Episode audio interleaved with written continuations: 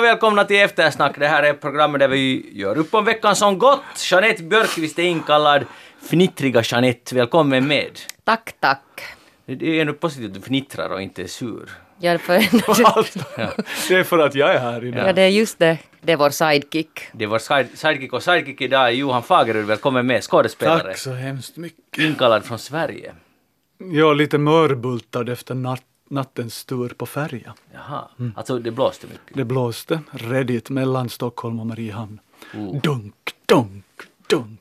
Var det så att du kände dig i hyttan när det får? Alltså jag vaknade där halv ett tiden och så av att min 17-åriga dotter snarka i nedre. Så det var ett större våningen. Nej, men sen hörde jag hur det braka och dunka i båten också på grund av vågorna. Så då låg jag vaken ganska länge.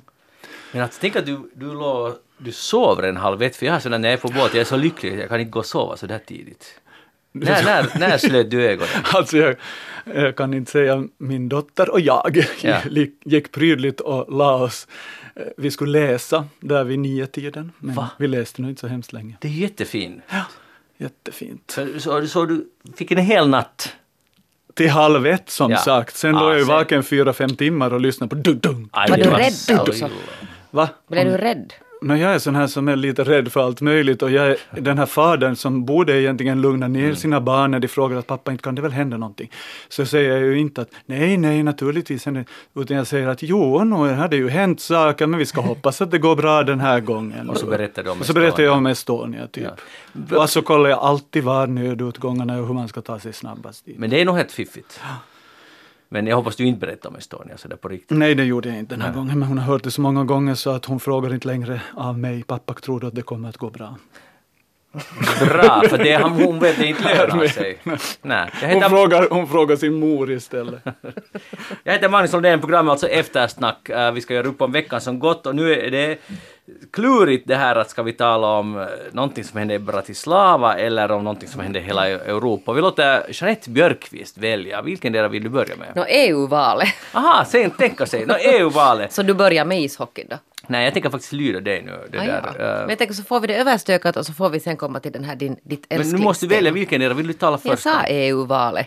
Har du svårt att höra? Ja, men sen liksom vänder du kappan direkt efter. Nej, men jag sa att för din skull tar vi EU-valet först. Aha, okej. Ja. Fast jag bara, du skulle välja. Det är lite ologiskt. Sätt igång nu. EU-valet, ja. Vi har haft EU-val jag tänker till hela EU. Och det som är ju, här händer många intressanta saker, men i Finland röstade 42%. Vi kan börja där. Det var en liten ökning jämfört med förra gången. 2 procentenheter om jag minns rätt. Och så kan vi alltid tänka på Slovakien där 22,7% behagar gå till röstbåset och rösta, vilket också var en ökning jämfört med tidigare. De har haft någon gång nere i, var det nu 16% eller var det 13%, vilket är ju helt otroligt lite. Men sen däremot i länder som var det nu Luxemburg, nej Belgien, 88% röstar i Belgien och det fanns några andra exempel också på ganska stort intresse. I alla fall, känner du många som inte röstar, Jeanette? Ja, men det där var ju en intressant fråga. Jag tror inte att jag känner någon faktiskt. Kanske någon som inte jag har talat om det här med. Mm. Men de flesta som jag talar aktivt med har nog röstat, förstås. Hur var det i Sverige, Johan? Har du bekanta som inte... Ja, det här är inte så viktigt det här valet, att vi inte behöver rösta. Nej, jag tycker att det har varit ganska mycket prat om valet och de jag har pratat med har nog tänkt rösta, minsann. Mm. Så nej. Okay. Vilket parti, Jeanette, fick 1829 röster? Nej, förlåt, 6000 röster i Finland. I Finland, 6000 allt som allt. Ja, det är ett parti som sitter i regeringen som bäst. Ah, de blå. Ja, de blå. De fick, ställde upp då faktiskt med några kandidater, fick totalt 6000 röster i hela Finland. Det är inte så mycket. Det gick inte så bra då. Ja, kan vi räkna med att det är slutet på det blåa? Nej, för det har de sagt att det inte. Utan de ska nog fortsätta. De sitter ju fortfarande kvar alltså i kommunerna. Ja, det gör de. Och de ska ha sådana partimöte nu i juni med en ny start utan Sampo Terho. Nu ska det börja på nytt allt samman. Så det måste vi hålla ögonen på hur det kommer att gå där. Men i alla fall, Samlingspartiet blev störst i Finland, som vi alla säkert känner till vid det här laget. Gröna blev näst största parti. Överraskar det här dig, Jeanette? No, inte överraskande nu på det sättet att det var ju inte det enda landet där det gick bra. Det enda, alltså bland de länderna som det inte gick så bra för de gröna var ju lite överraskande Sverige. Mm.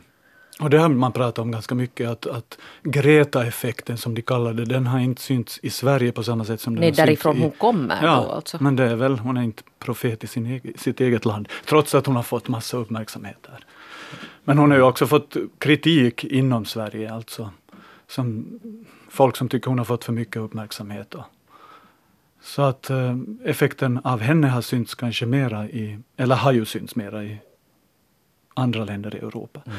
Och jag var i Paris förra veckan och där var en stor demonstration, skolklasser som skolstrejkade och marscherade genom Paris. Mm. Varje fredag är det ju. Är det demonstration av... Ja, eller i alla fall strejkar. Men den här var stor massa människor. Ja, jag tror att det var det förra fredagen var det den största hittills så där globalt sett, eller hur det nu var. Okay. Men, eller var det för 2 veckor sedan, men någonting händer i alla fall varje fredag. Så okej, men i Sverige så blev ju Sverigedemokraterna relativt stora, öka, 15,4% har de nu, precis hack i häl med Moderaterna och sen med Socialdemokraterna lite större. Men det som, alltså, vi har ju också talat här i eftersnack många gånger om att nu kommer högern, och jag har läst massor av, alltså extremhögern, massor av artiklar i internationella tidningar under, alltså nästan i 2 år, eller i alla fall 1 år, att det här är det ödesvalet, nu kommer de att ta över. Och det blev ju inte riktigt så ändå, för EFD och ENF som har de här populisterna och höger, vad man nu ska kalla dem, högerradikala, har ökat med totalt 34 platser, de här 2 grupperingarna tillsammans. Medan gröna har ökat med 17 och Liberalerna har ökat med 37 totalt, 54. Har också ökat mera egentligen. Så totalt så har gröna liberalerna ökat mera än de här högern. Ja, och då måste man titta alltså på hela det blocket som representerar alltså någonting annat än de här högerradikala. Så det är ju helt klart alltså mycket större. Mm. Vad menar du? Vad är mycket större? Större än de här, alltså de här radikalgrupperna är liksom i helheten är de sen alltså jätteliten.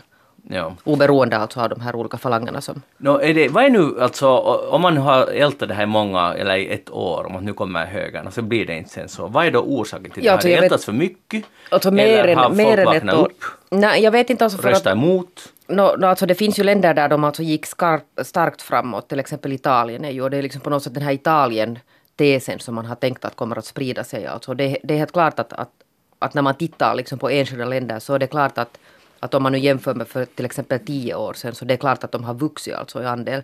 Men fortfarande så den här svårigheten att förstå, eller den här liksom oerhörda fascinationen för att hur ska det gå för dem. Mm. Och den här att man liksom fastnar i den här, och den här liksom vevar jättemycket alltså utgångspunkt i det här att nu kommer de att gå framåt. Och det är så att man försöker liksom föda någon sån här liksom sinnebild som ändå inte alltså sen får någon, det utfaller inte någonting konkret sen i verkligheten. Ja, lite, men inte så hemskt mycket. Det var det jag försökte när jag just fumlade med siffrorna här. Alltså de här EFD och ENF så ökar med 34 platser och liberala och gröna ökar med 54 platser. Så det är mycket betydligt större ökning de här partierna fick. Men kanske det har lett till att väljarna har också engagera sig mera på andra sidan, just för att motverka den där högerextrema kraften eller vågen som man förväntar sig ska komma. Blir du nöjd? Blir du så lugnare? Nej, att här kanske allt är helt okej i Europa. Nej, det blir jag inte. Det blir jag inte, men jag är glad över det här miljöengagemanget som har svept över Europa, om man då kallar det Greta-effekten. Eller att, ja, det tycker jag att var hoppingivande. Mm. Ja. Bra, och det där, så tror du, Jeanette, de här intresse för de här EU-val kommer att stiga nu? För nu tyckte jag att nu borde det ha varit typ alla går och röstar. Alltså det där, nu var det ju nog i alla fall sådär, kände man alltså någon sådär halvseriösa försök i alla fall att engagera, alltså faktiskt tuta ut det här om att hur viktigt det här valet är. Och sen spekulerar man ju då alltid att varför röstar bara det, alltså faktiskt bara lite på 40% till exempel i ett land som Finland, som ändå borde vara liksom bland de mer välutbildade staterna. Mm. Det är ju jättelågt om man tänker att det är nästan 60% som inte alltså bemödar sig till. Och sen är då tesen att varför röstar inte människor, för att man upplever att Bryssel är så långt borta och det är liksom...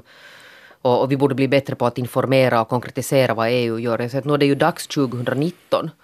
om man upplever att vi fortfarande inte riktigt vet vad EU gör, så då är det ju sannoliken alltså dags att försöka montera ner det här till en begriplig nivå så att människor förstår alltså vikten av de här valen. Men det är konstigt, för jag hörde på en sån här talkshow på Yle Puhe igår kväll, och där talade de lite om samma sak, och man ska inte skuldbelägga de som inte röstar, att det som egentligen behövs är mera marknadsföring och storytelling och försöka göra det till brand EU-valet. Jag tycker att det är ganska konstig utgångspunkt egentligen, för att det finns all information tillgängligt, och att det är ett val och vi är en demokrati och man borde gå och rösta, och det, eller om man inte röstar så ska man inte gnälla så mycket. Och sen är det också intressant, för att Jussi Halla-aho blev intervjuad där på söndag kväll, och så sa han att tyvärr är det så att våra väljare inte nu röstar så mycket i det här. Och då börjar man ju tänka att hur starkt är ett sånt engagemang? Att man liksom mot någonting, men man orkar inte ens gå och rösta. Jag tycker det är ganska konstigt, eller det är förstås allas val. Men sen är det sådär att vad är de emot i så fall, de här rösterna? Är de alltså emot Bryssel, som alltså trots allt är en del av vårt? Det är ju liksom, det borde inte finnas alltså någon sån här fight mellan Finland mot Bryssel. Det är ju liksom, vi är ju alla en del av EU, och det är ju liksom också lite underligt. Men menar du, Magnus, att det är hoppingivande att deras engagemang är kanske inte så starkt, så att de inte ens orkar gå och rösta? Nej, jag tycker inte det är hoppingivande någonsin om man inte är engagerad. Men vad jag menar bara att jag undrar hur starkt är det där engagemanget egentligen om man inte orkar gå och rösta? Nej, inte så starkt. Alltså du menar engagemanget i Sannfinländarna? Ja, det var det.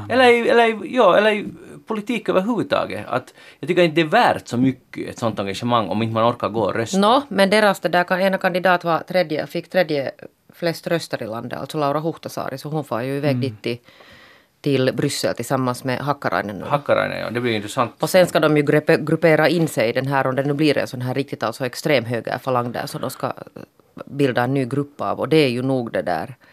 Det blir ju nog intressant att se att ska finländska politiker sitta i ett gäng som detta. Det blir intressant, men det som jag tycker egentligen kan vara ganska inspirerande för hela EU är att de här två stora, båda är de ganska konservativa, alltså SDP och andra är de konservativa, de inte har en majoriteten mera. Att det är helt bra också att det bryts, att det blir lite mer fragmenterat, kan nog vara ganska nyttigt för hela det där. När jag nu talar om Greta-effekten kan man inte här i Finland tala lite om Ville-effekten för de gröna. Alltså han fick ju massa röster. Han hade näst flest. 111 000 röster och men Heinäluoma 128 000 röster, för det var lite så här, det hade jag inte riktigt kunnat räkna ut. Att han var röstkung. Och jag vet inte, för då när jag först läste hans ställde upp var jag att han är ännu med.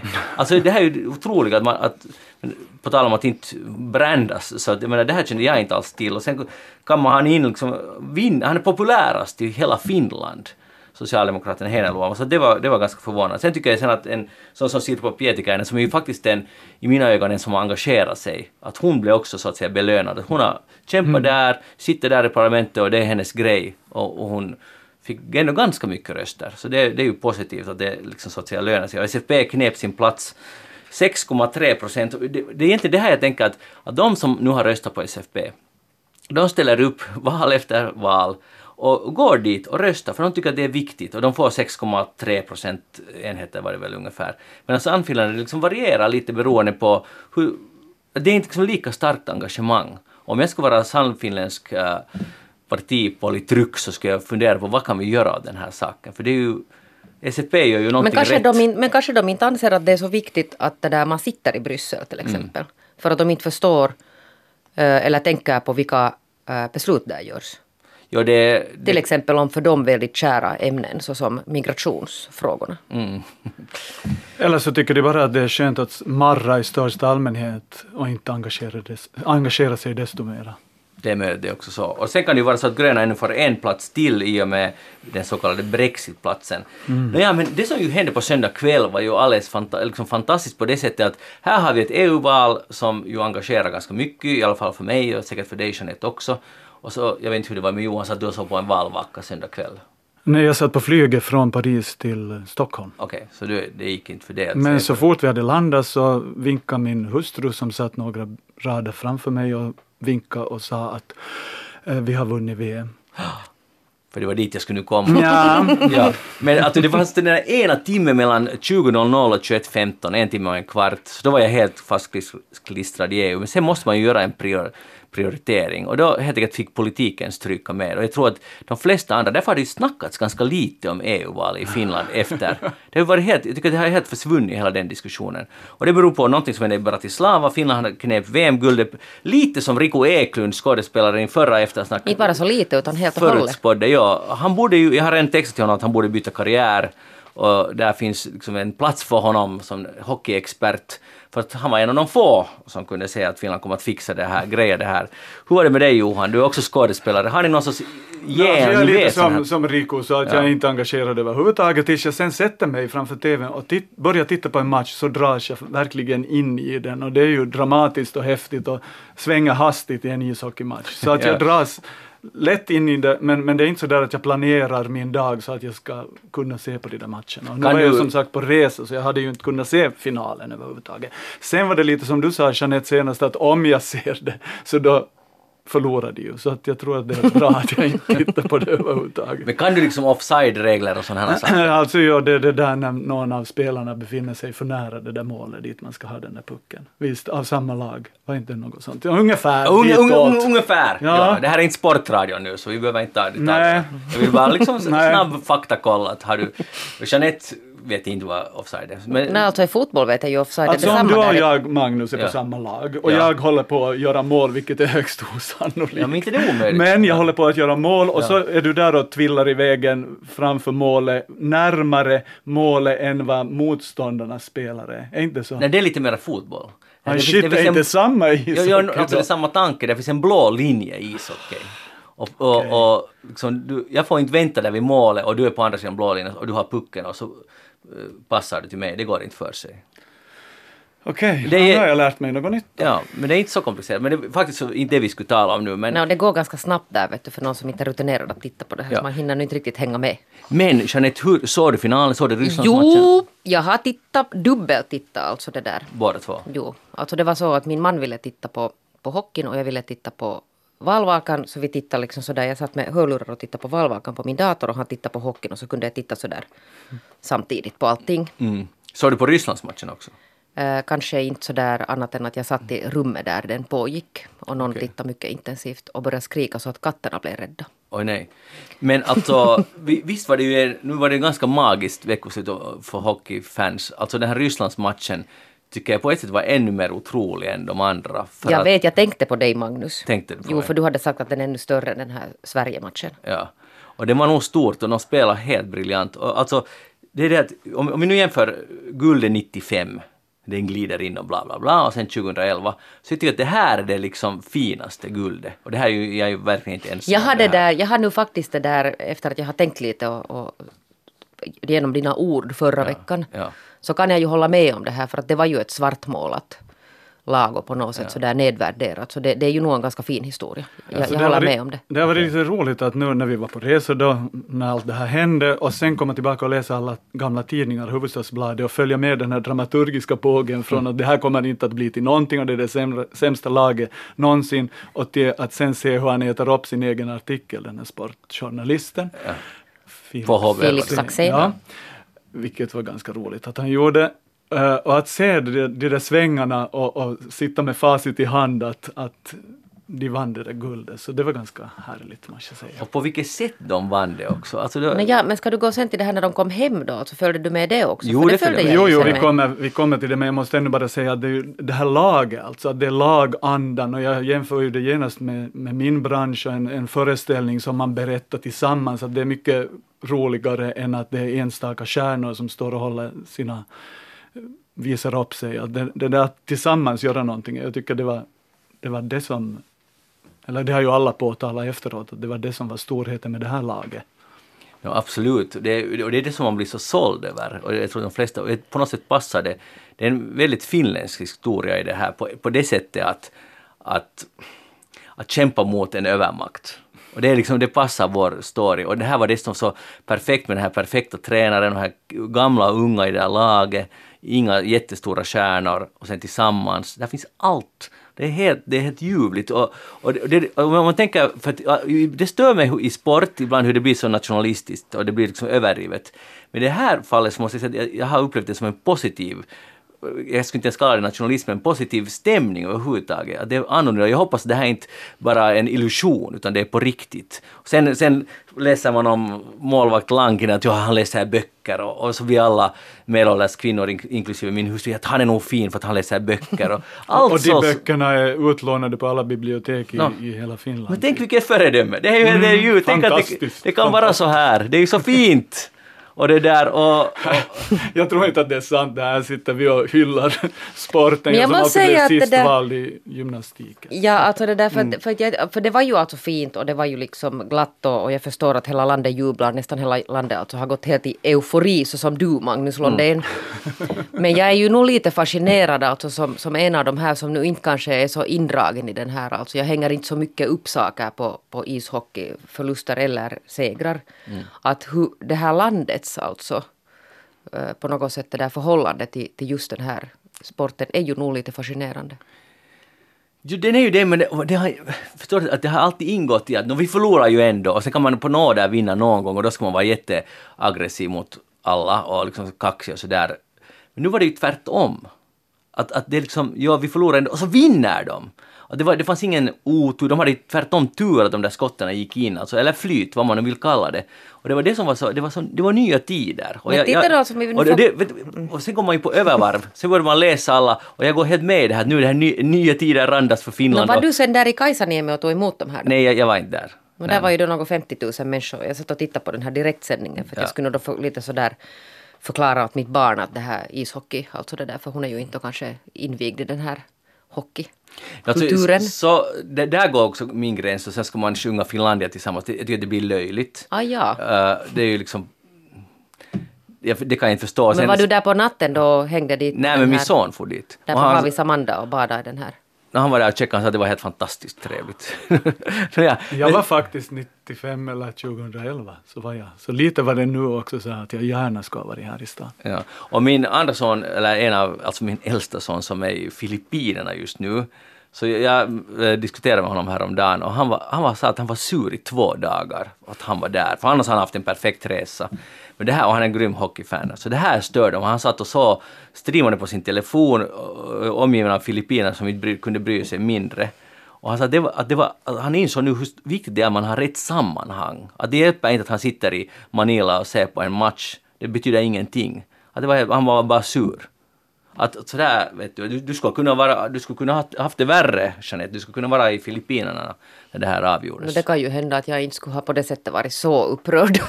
Det är 35 grader och sol, hälsningar bara. Ja.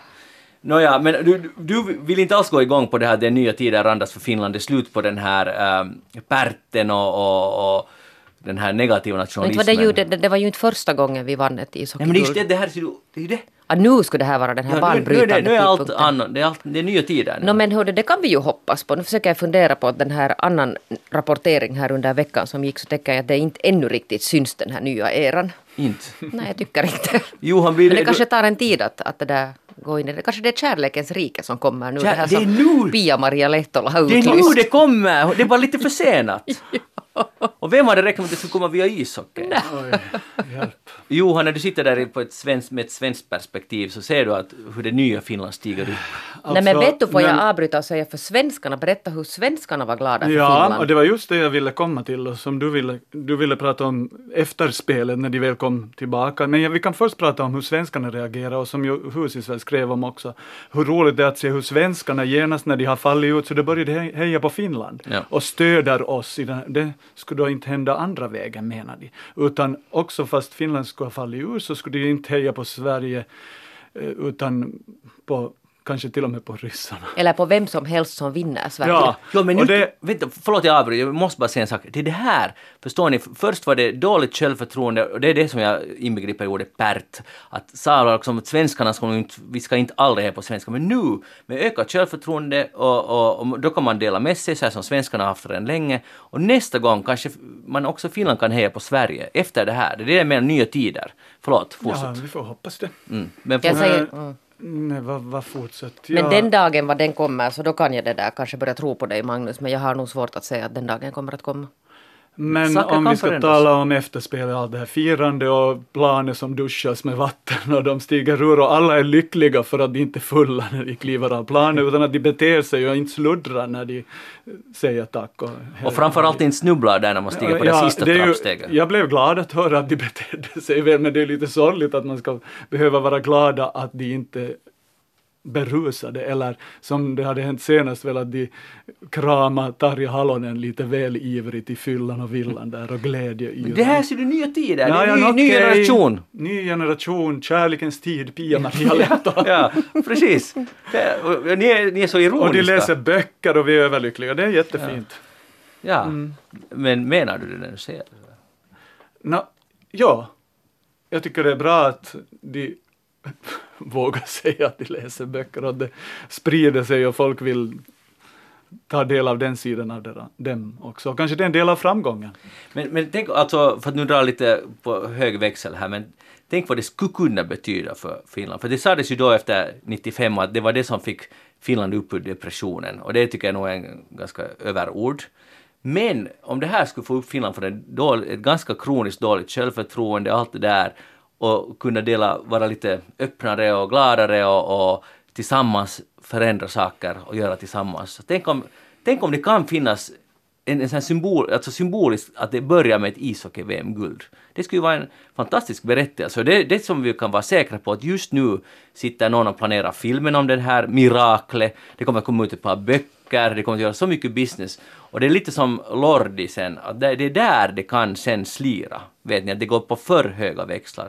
Då man borde hålla det som en symbolik. Förstår ni? Och inte bara den här muggen som är någonting som ska säljas nu. Och sen är jag lite, när den här filmen kommer och blir den bra till exempel. Lyckas den fånga det som var essensen. Alltså du tror verkligen stort på det här nu? Ja, jag tror ganska mycket på det här. Alltså jag vill tro, jag är lite optimistisk. Du är optimistisk. Du är ju alltid ganska relativt negativt inställd. Ja, så där realistisk heter det. Okej. Okay. Vill ni att vi ska gå vidare? Eller vill ni... Ja, snälla, please. Ja, det räcker nu. Ja. Okej. Okay. Synd. Jag tycker att det finns ganska mycket. Kan du namna på någon spelare där? No, den där Mörkö, vad hette han? Ja, han hette ju Mörkö då i efternamn. Han var ju jättepinsam, alltså. Han var ju lite sådär, det var ju lite nollåt för honom sådär att det där. Han tyckte helt uppenbart inte om att det var så mycket fokus på honom. Nej, exakt. Det här är just nya tider. Ja. Det är laget, kollektivet. Och den jappen, alltså var han nu 203 eller något. Och de här två målen han gjorde i finalen. Han kommer från ingenstans där han absolut egentligen inte borde vara. Bara kommer och så är det mål. Det här är så det magiska i det där. Och det finns mycket annat magiskt också. Förlåt Johan, det var jag som satte igång det här. Vi går vidare. Jeanette Björkvist, har du tänkt på hockey-VM den här? Nej, jag har tänkt på jättemycket viktigare saker. Viktigare saker, Magnus. Och eftersom jag har Johan här så vill jag prata om det här. Du kan vara tyst nu en stund. Så du frissor. Går du Johan hos samma frisör? Som Jeanette. Nej, så där överlag. Är du trogen din frisör? Nej, alltså är jag med i en produktion så får vi ju gå till teaterns frisörer. Och de är ofta mycket kunniga och hantverksskickliga. Och eftersom jag har lockigt hår så är det en liten utmaning att få ordning på mina lockar. Ja, det var det jag tänkte. Att du behöver en frisör som kan alltså sin sak. Ja, och det brukar det finnas på teatrarna. Så jag brukar passa på när jag är där. Ja, jag har ju det där. Jag ser på dina lockor. Men får jag nu säga min sak? Alltså för att det där, jag har ju ett sånt här passionerat förhållande till frisörer och det har jag haft alltså hela mitt liv. Och sen någon gång för jättelänge sedan så hittade jag världens bästa frisör. Och sen minns jag inte riktigt vad det var som hände, men på något sätt så var jag otrogen, kallar jag det. Det vill säga jag gick sen hos någon annan för det var någon paniksituation. Och sen gick allt alltså åt skogen och sen hamnade jag in i en sån här dålig spiral. Alltså där jag, nedåtgående spiral där jag gick från frisör till frisör hela tiden böt och liksom ingenting blev bra. Och sen kröp jag alltså tillbaka. Jag tror att jag förde till och med blommor åt min frisör sen och bara om ursäkt för att jag hade varit på främmande så att säga. Varför sviker henne eller varför hade du lämnat henne tillfälligt? Ja, för jag förklarar alltså det här att hur det gick, att det var en sån här akut och jag fick inte tid och det var någonting så hade jag igen en relation med henne och sen hände det igen någonting. Jag minns inte vad det var, att hon böt plats eller någonting och det var igen, jag får sådana akuta hårkriser alltså att jag måste få en frisör nu, idag, inom en timme. Jeanette, hur ofta går du hos frisören? Inte alls så ofta, man får inte gå för ofta. Nej, men hur ofta går du? Alltså det där, nu har jag försökt hålla mig till någon sådan kanske var 3:e månad. Ja, det är ju inte så ofta. Nej, men så då man går för ofta så klipper de bort allt hår. Jag har ju ändå ganska långt hår. Ja. Men sen var jag igen och sen började alltså en sån här många år, sån här alltså period när jag igen var alltså inne i det här träsket där jag böt. Och nu har jag då igen hittat tillbaka till min frisör och nu har jag fört mitt barn dit också. Nu försöker jag få min man dit också. Men det här med alltså frisörer är ju så här som på riktigt alltså engagerar folk jättemycket. Så hittade jag där i Svenska Dagbladet alltså deras nya alltså etikettexpert Sofia Larsson. Hon är nu då någon sån här wannabe Magdalena Ribbing. Mm. Och hon har nu skrivit en sån här där ställningstagande om det här med frisörer. För det kan ju vara lite sån här problematiska relationer också. Att hur man förhåller sig till frisörer. Och i Sverige finns det då någon sån här undersökningar som visar att ungefär 70% av de som går till frissa berättar om väldigt privata saker åt sin frissa. Att den här liksom, vad är den här frissa-relationen? Alltså sen, min relation till min frisör är ju det att hon är jättebra på att förstå mitt hår. Men det finns sådana som har en ganska mycket mer komplex relation till sin frisör. Och sen resonerar hon då kring alltså sådär överhuvudtaget sådana här frisörsrelationer att hur mycket ska man prata? Tänk om man är en sån människa som inte alls vill prata när man går till frissan att man vill sitta tyst. Det lär finnas i Sverige någon sådana exklusiva salonger där man får en tyst klippning. Alltså jag vill definitivt vara tyst. För en lite sån här extra summa betalar man så får man en frisör som inte, sån här frisör som inte pratar med dig. Oj. Ja, det förstår jag. Det finns en marknad. Och sen det här alltså när det händer sig då så som det har hänt åt mig hundratals gånger att man är missnöjd så vad ska man göra då? Och nu har jag då fått den här etikettexperten säga som man ju själv förstår att man borde säga det. Men det är ju inte så lätt det där att säga om man är missnöjd. Men problemet är ju, förlåt att jag uttalar mig något som jag inte egentligen vet så mycket om, men att problemet är att det är för sent sen. No, ja. Att säga om man är missnöjd. Ja, och i alla fall om det är för kort. Och om det blir alltså kapitalt fel så har ju den människan då klippt dig på ett sätt som du är jättemissnöjd med så vill du alltså att den människan, det finns ju alltså någon sån här konsumentskydd att om man är hemskt missnöjd så kan frissan, bör frissan försöka rätta till dig den mån det nu går. Men jag vet inte om jag vill att just den som har misslyckats för en stund sedan är den som sen ska försöka korrigera det här. Mm. Men Johan, varför vill du inte prata med den som klipper ditt hår? Jag vill ta vara på den där stunden när någon påtar på mig en halvtimme och det är skönt och jag vill inte prata, jag vill bara bli omhändertagen. Men vad gör du alltså när du sitter där? Läser du? Nej, bara... Tittar du på dig själv i spegeln? Medie. Ja. Alltså jag tycker det är lite intressant hur du pratar om det här att gå till frissan. Det är ju hemskt intimt och du använder ord som svek och jag bedrog henne eller jag gick till någon annan. Så det är nästan som en relation. Alltså. Jag är alltid lite rädd för att gå och klippa mitt hår.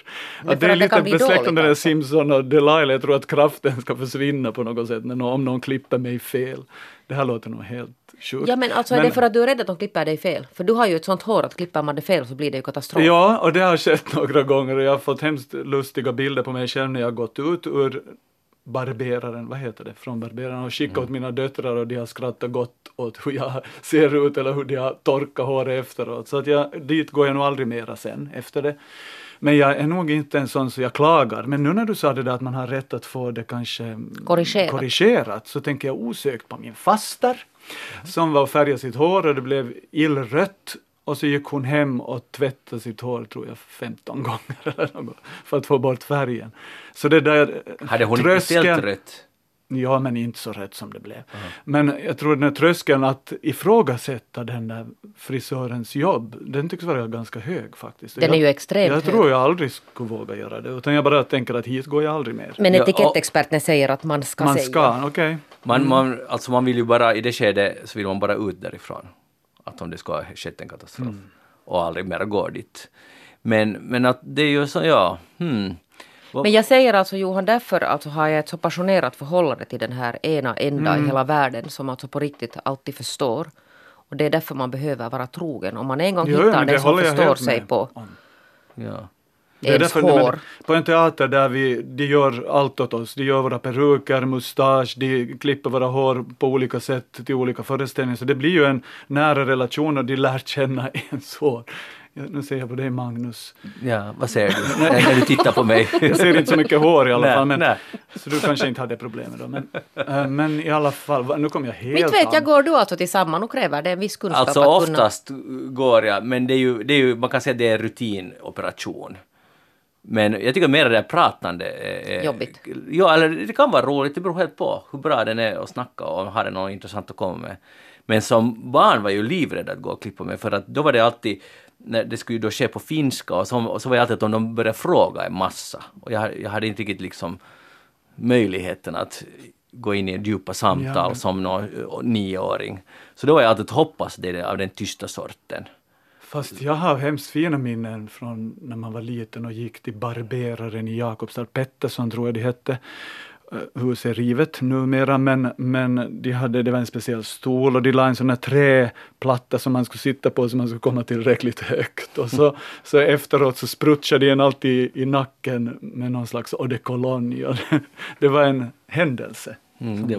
Händelse. Men nu vill vi veta att Sverige nu är vi trohet i den här. Ja, det gör jag nog verkligen. Var hon lite sur när du kom tillbaka? Nej, inte alls. Jättedåligt som straff. Nej, verkligen alltså inte. Men det är nog det där överhuvudtaget sådana här serviceyrken där det finns, alltså uppstår situationer där man, taxibilar är ju en annan sak. Så det är ju nog alltså den här serviceproducentens uppgift att på något sätt känna på sig att är den här kunden en sån att den vill prata eller vill den inte prata. Mm. Att det är ju egentligen ansvaret kan ju inte säga, den här etikettexpert Sofia Larsson också, inte sättas på konsumenten. Så är det. Johan Fagerudd, vad har du tänkt på den här veckan? Jag har tänkt på den här finlandssvenska valfunktionären som har jobbat i Sverige många år. Alltså han bosatt i Stockholm men har varit då valfunktionär på flera val. Och nu så skulle han på en skolning då för att bli en bättre valfunktionär. Och där fick han höra att ifall det kommer en rasist som kräver att man ska byta den där valfunktionären för att han tycker att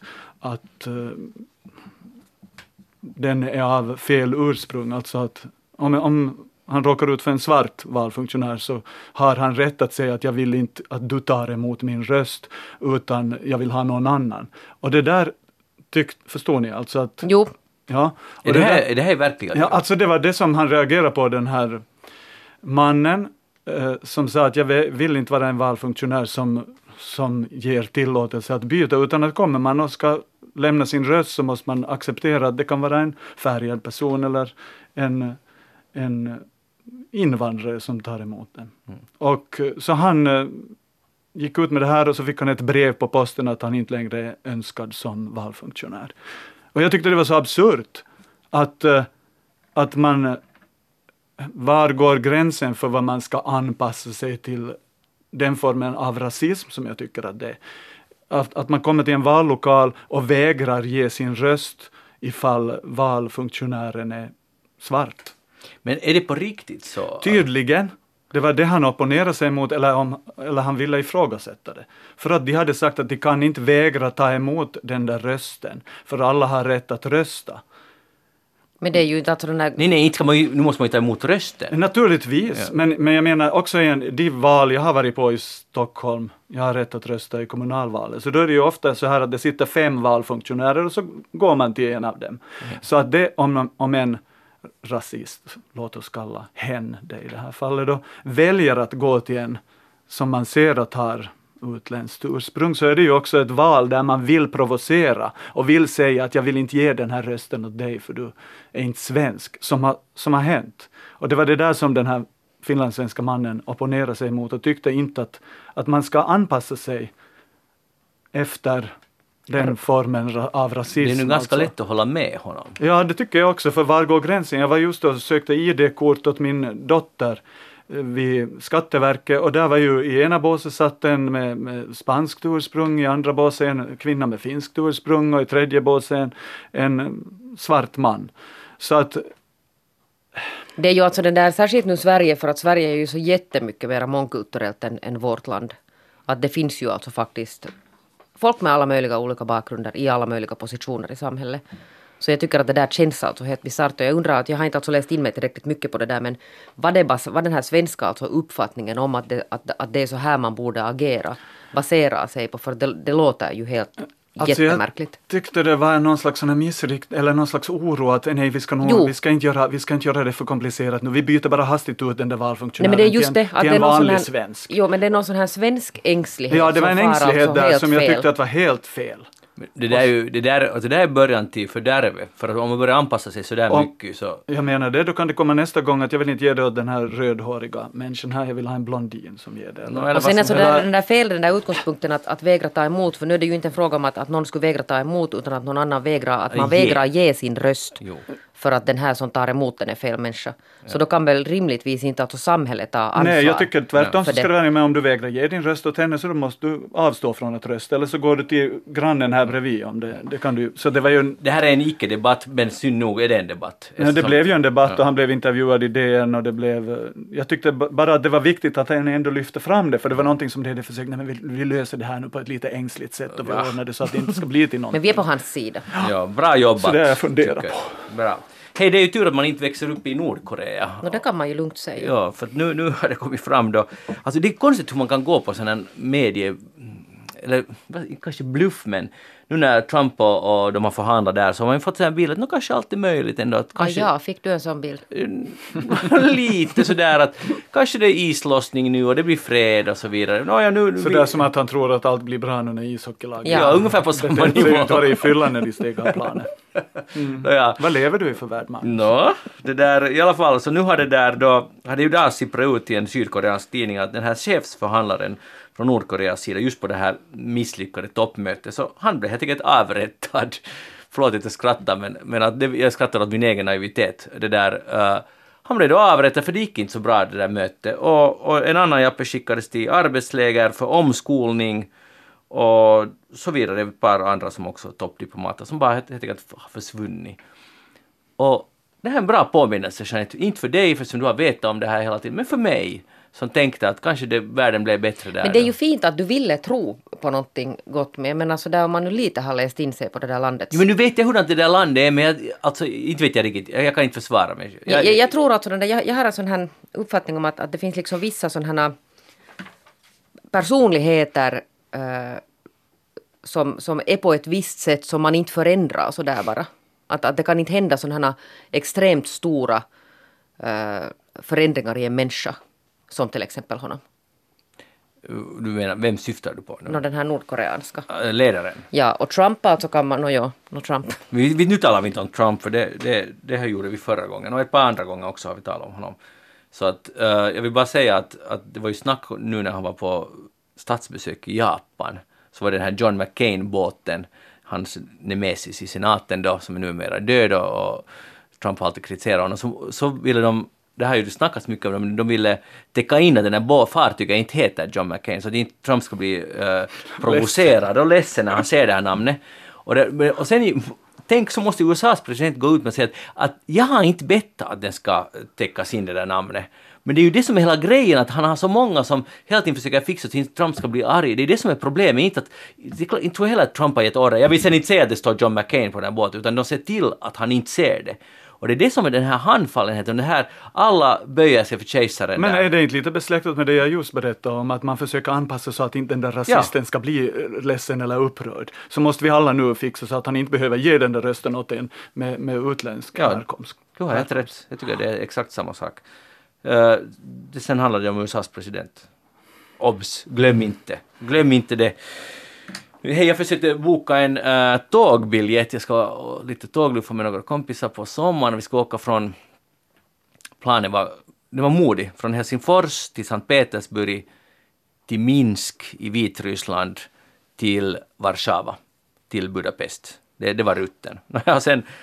Sen började jag läsa på... Nej, det går alltså ett nattåg från Sankt Petersburg till Vitryssland. Det är ju perfekt, så kommer jag åka tåg hela vägen. Så ringde jag till Vitryssland och berättade om mina djärva planer och till Vitrysslands ambassad. Och så lyssnade han och så var han tyst en stund och så sa han "Frankly, I don't like your situation." Det var hans svar på det här, min plan. Och så frågade jag på vilket sätt. Ja, men det är att den här gränsen mellan Ryssland och Vitryssland, det är liksom lite sådär att är det en gräns eller är det inte en gräns? Så frågade jag på vilket sätt att det går ett tåg där över. Ja, men Ryssland diggar inte här. Och då är problemet alltså det att det är inga problem att komma in i Vitryssland, men att åka ut ur Ryssland. Alltså inga problem att åka in i Vitryssland, men att åka ut ur Ryssland är problemet. För det finns, Ryssland anser att det inte är en internationell gräns. De har till och med en lag på det. Att det är en vitrysk-rysk sån här samarbetspakt. Det råkar vara en gräns på kartan, men egentligen är det inte en gräns. Så det betyder att du aldrig har åkt ut ur Ryssland. Du får egentligen inte stiga ombord på det här tåget, för du får bara in i Vitryssland och sen kanske du aldrig återvänder. Så det är hemskt konstigt det hela. Så nu kan man alltså, det finns ett tåg, men man kan inte åka det om man inte är vitrysk eller rysk medborgare. I alla fall inte om man är EU-medborgare. Och då måste jag ge upp den här situationen, den här dåliga situationen, så hittar jag att det går ett annat tåg från Riga i Lettland till Minsk och vidare till Kiev. Och när det snackas mycket om att åka tåg i Europa, så vet ni vem som är mest progressiva tågbolaget i den här världsdelen? Det är det ukrainska bolaget.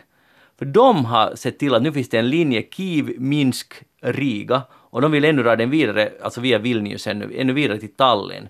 Medan man samtidigt håller på att bygga en sån här baltisk, så att det kopplar ihop med Warszawa, och det blir färdigt ungefär 2026. Det har ingenting med Ukraina att göra, men de bygger en sån här elektrifierad linje och det är ett jättestort projekt. Men samtidigt sitter de här ukrainska staten där och fixar att Baltikum blir ihopkopplat med tåg och ända vidare till Vitryssland och Ukraina. Och jag vill bara hylla helt enkelt det ukrainska tågbolaget som gör sån här. Blir det en mycket längre resa? Nej, inte blir det. Alltså det är ganska lämplig rutt överhuvudtaget. Alltså det finns ju inte ännu det här Tallinn, Riga, Vilnius, Minsk, men det finns Riga, Minsk. Och de vill jobba det ända till... Så betyder det för oss från Finland, vi kan ta båten ner till Tallinn och snart kommer vi antagligen att kunna ta tåget direkt till Ukraina. Jag tycker det är helt fantastiskt. Sen vidare till Ungern eller till Italien, det går till massa olika ställen. Det är helt sjukt. Och det står ingenstans någonting om det här. Man måste verkligen känna till det här. Men har du sen talat med den här vitryska? Jag ringde på nytt till dem och frågade, behöver vi visum? Ja, man måste då ha visum. Och nu var han mer positiv till att... Frankly så likade han det lite mer. Ja, han likade det lite mer nu. Nu var det helt okej den här situationen. Så har ni varit i Vitryssland? Nej. Men blir ni lite taggade när jag berättar den här fantastiska nyheten? Nej. Inte, det var ju ledsamt. Ja. Kan du motivera det? Nej. Nej. Det var bara en känsla. Det var bara en känsla. Okay, synd. Och Jeanette... Jag tycker, Magnus, att det är jättefint. Jag är glad av dina vägnar. Är du på riktigt glad? Men det där om jag ska åka tåg så åker jag kanske närmare då dit mot södra Sverige och vidare dit åt det hållet. Jo, men det här öppnar en ny korridor. Jo, jag förstår, men jag är jätteglad för dig. Magnus, du kan ju passa på att klippa dig samtidigt. Så. Det är säkert billigare där. Det kan vara jag. Det kan vara det billigare. Om det finns hår ännu kvar att klippa i det skedet. Det kan man ju inte veta. Hey, har ni många obehagliga minnen? Sådär generellt sett. Naja, säkert om man skulle börja tänka efter. Johan? En del. Ja. Eller ja, faktiskt. Nu, usch, nu börjar jag. Varför börjar du? Förlåt, men jag måste ställa en fråga. Menar du största allmänhet eller av resor? Nej, inte av Ukraina eller Vitryssland. Nu finns det en del. Sådana, skulle ni vilja... Det behövs ett ärligt svar nu. Om ni skulle välja, skulle ni vilja glömma dem? Nej. Jag har aldrig tänkt på, tänk om de bara inte skulle... Alltså klart att det skulle vara bättre om de inte skulle finnas, så att säga. Det aldrig skulle ha skett. Men minnet, vi talar nu bara om minne. Ni vill ha dem kvar. Alltså det där, jag har ju så dåligt minne så allt sånt där nu finns ännu bevarat. Så det måste man ju hålla kvar, för att annars är det helt tomt snart. Jag kommer ju inte ihåg någonting. Och jag är av den åsikten att också om jag skulle glömma dem, det var en intressant felsägning. Glömma dem så finns de kvar på något sätt i muskelminne eller i emotionella minnen. Så jag hellre kommer jag ihåg dem och försöker bearbeta dem på något sätt. För nu har de forskarna vid Boston University, de säger själva att det låter som skiffy, men de kommer allt närmare det att man kan helt enkelt... radera. Jag tror inte de har gjort det på möss, Jeanette. Men då är det ju bara vet du, 5 minuter kvar så är det på människorna. De har det där med lite små medel har de lyckats manipulera möss så att de inte mer kommer ihåg det som har varit obehagligt. De har gett lite sådana små chocker här och där. Det här är medicinsk forskning bara, ifall någon undrar. Ja, men så de säger att okej, vi är bara helt i begynnelsen, men att slutmålet är att hjälpa människor med trauma. Så man kan ta bort ett minne. Och det finns säkert många filmer med det här samma tema. För jag är inte riktigt säker på att det där är bra, för att det där... det är nu förstås att om man skulle ta några konkreta exempel kanske någon skulle kunna argumentera för det där. Men trauman alltså är saker som ändå har hänt. Och det är liksom saker som på något sätt ändå påverkar och liksom formar den människan som har varit med om det här. Och det är sådana saker som man på något sätt borde kunna bearbeta istället för att bara radera det. Det är nog min uppfattning att människan har alltså en helhet som består av allting. Det låter nog klokt det där. Ja, och sen det där, de där mössorna. Jag tycker att någon sån här journalistnätverk i världen skulle kunna göra en sån här stor granskning på den här mängden av alltså sån här forskningar och kolla att hur många av dem leder egentligen alltså någonsin någon vart. Att hur många av de här alltså utkristalliseras på riktigt till att sen bli någonting som kommer människan till godo. Mm. Jag är inte alltså säker på att det där kommer någonsin att det där komma hemskt mycket längre än sådär. Nej, det här har ju nog chans att komma, för det kommer finnas en marknad för det här. Alltså det låter ytligt sett som en jättebra lösning. Människor har trauma, fruktansvärda saker har hänt. Och så kan det kännas attraktivt att helt, om du inte skulle komma ihåg det. Men tänk vilken bizarr värld vi skapar då. För att då vet ju den där människans polare vad den har varit med om. Men så kan den också gå sig då och radera sitt minne. Och det där att börja manipulera alltså människohjärnor på det här sättet tror jag inte att det är jättebra. Det är just det här. Och vad gick det egentligen ut på? Att man ger dem elchocker så att de ska förtränga det där minne? Jag skulle nog vara lite fascinerad av det här att hur man har gjort de här, hur man har liksom kommit fram till att han... Det var inte elchocker som man manipulerade, men det var det för att skapa trauma hos ett möss så gav man det. Förstår ni? För så ville man kolla att får man bort det där minnet av den där elchocken. Det var det som... Du ser misstänksam ut. Då har jag goda nyheter. För jag har köpt, och det här är ett minne vi alla ska bära med oss. Nyaste exemplar av tidningen Trailer. Som handlar om långtradschaufförer. Jag tänkte att det är i alla fall en värld som är ganska... Bekant för oss alla, speciellt för mig och sådär. Och jag ville bara meddela att också här har tiderna förändrats inom trailervärlden. För här är många personporträtt. Här är Carro som är chaufför och baskettränare. Och så här Monica som har designat sin långtradare med en bild av Einstein. Och det där Time is an illusion står det på den här bilen. Och det är alltså hyllningsporträtt, och det vad jag nu vill lyfta upp att tiderna förändras, att det är kvinnor. Det är precis samma sak som vi talade eftersnack här för kanske ett halvt år sedan köpte jag en öltidning. Och de promotar hela tiden, lyfter fram kvinnor som öldrickare. Nu är det här de här kvinnor som är långtradschaufförer. Så det är i sanning en ny tid vi lever i. Jag undrar hur svårt det var att gräva fram den, alltså jag tror att majoriteten av de här är ju ändå kanske män. Ja, men här är, och de verkar ha jättebra liv utifrån det här vad jag läser här. De älskar sitt jobb och det där och ja, helt enkelt trivs, och så berättas det ingående deras bilar, effekt och så vidare, vad man nu kan ha, vad som nu intresserar i en sån här bil. Och ja, jag menar bara att det här är passion, Jeanette. Tiden förändras. Det tror jag verkligen, och jag tycker att det är jättebra det här att man försöker på något sätt sådär mångdimensionera den här. Ja, Johan skulle vilja ha det här tidningen av mig.